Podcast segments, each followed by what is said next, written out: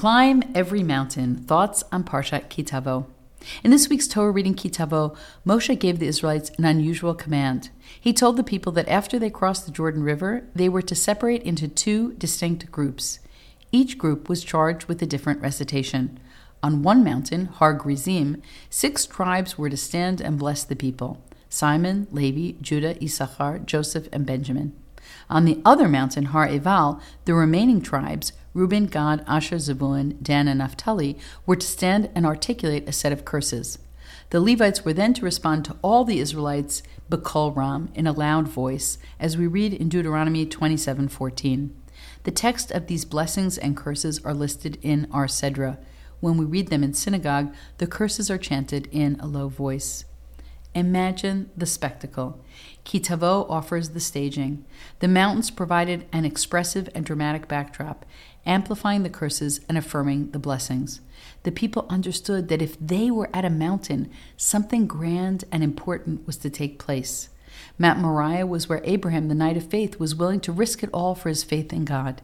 His individual commitment on that mountain was mirrored by the collective covenant we undertook as a people at Mount Sinai, when, with a natural orchestra of thunder and lightning, we were given the Ten Commandments. Suddenly, not far from the river that was to liberate us from the wilderness, we were presented with not one, but two mountains.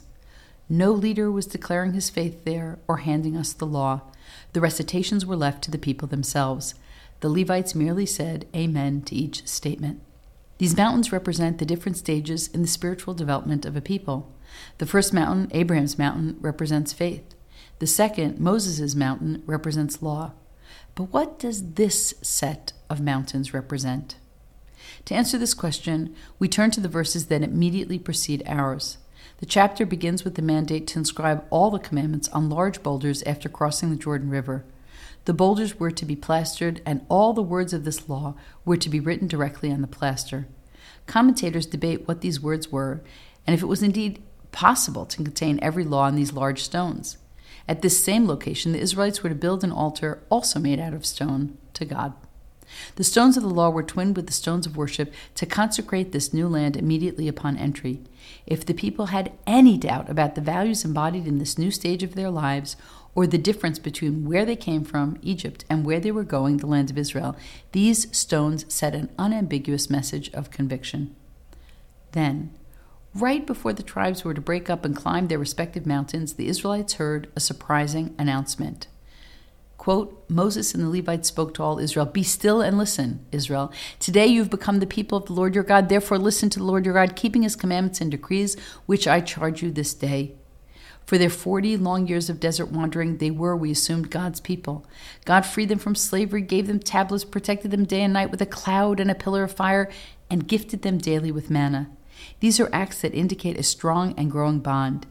Yet, until that moment, that very day, our verses implied that the people were not yet truly God's people. Let's go back to the mountains.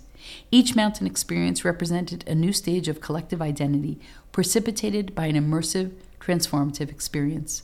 The Israelites first crossed a body of water as an act of liberation. They were going to cross yet another body of water to become a nation. It was not enough to put words on stones or to arrange rocks into an altar. They had to understand the ramifications and consequences of their behavior, the good, the bad, and the ugly. Moses would no longer be there to guide them or beg for forgiveness when they sinned. They needed to co-create and own a collective moral spirit embodied in the curses and blessings they spoke out loud to each other across these mountains. The words that echoed in the space between them made them accountability partners to each other. When they were not speaking, they were told to be still and to listen. Leaders cannot carry the full weight of accountability alone. Leadership accountability, in the words of the editorial team at Indeed, a global employment website, reduces blame shifting and decreases mistakes.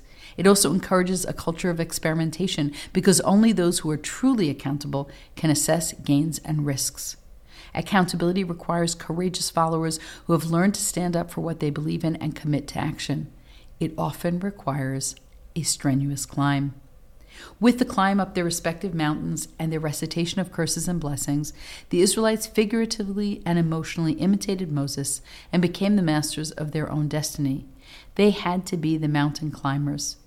In Studies in Spirituality, Rabbi Jonathan Sachs writes that to be a committed Jew, you don't always need a mountain. The beauty of Jewish spirituality is precisely that in Judaism, God is close. You don't need to climb a mountain or enter an ashram to find the divine presence. You need the light of Shabbat candles, the warmth of community, or the kindness of strangers. For leaders to grow, however, they do have to be willing not only to climb mountains, but also to identify the next mountain to climb. So, what mountain lies before you right now that you need to scale?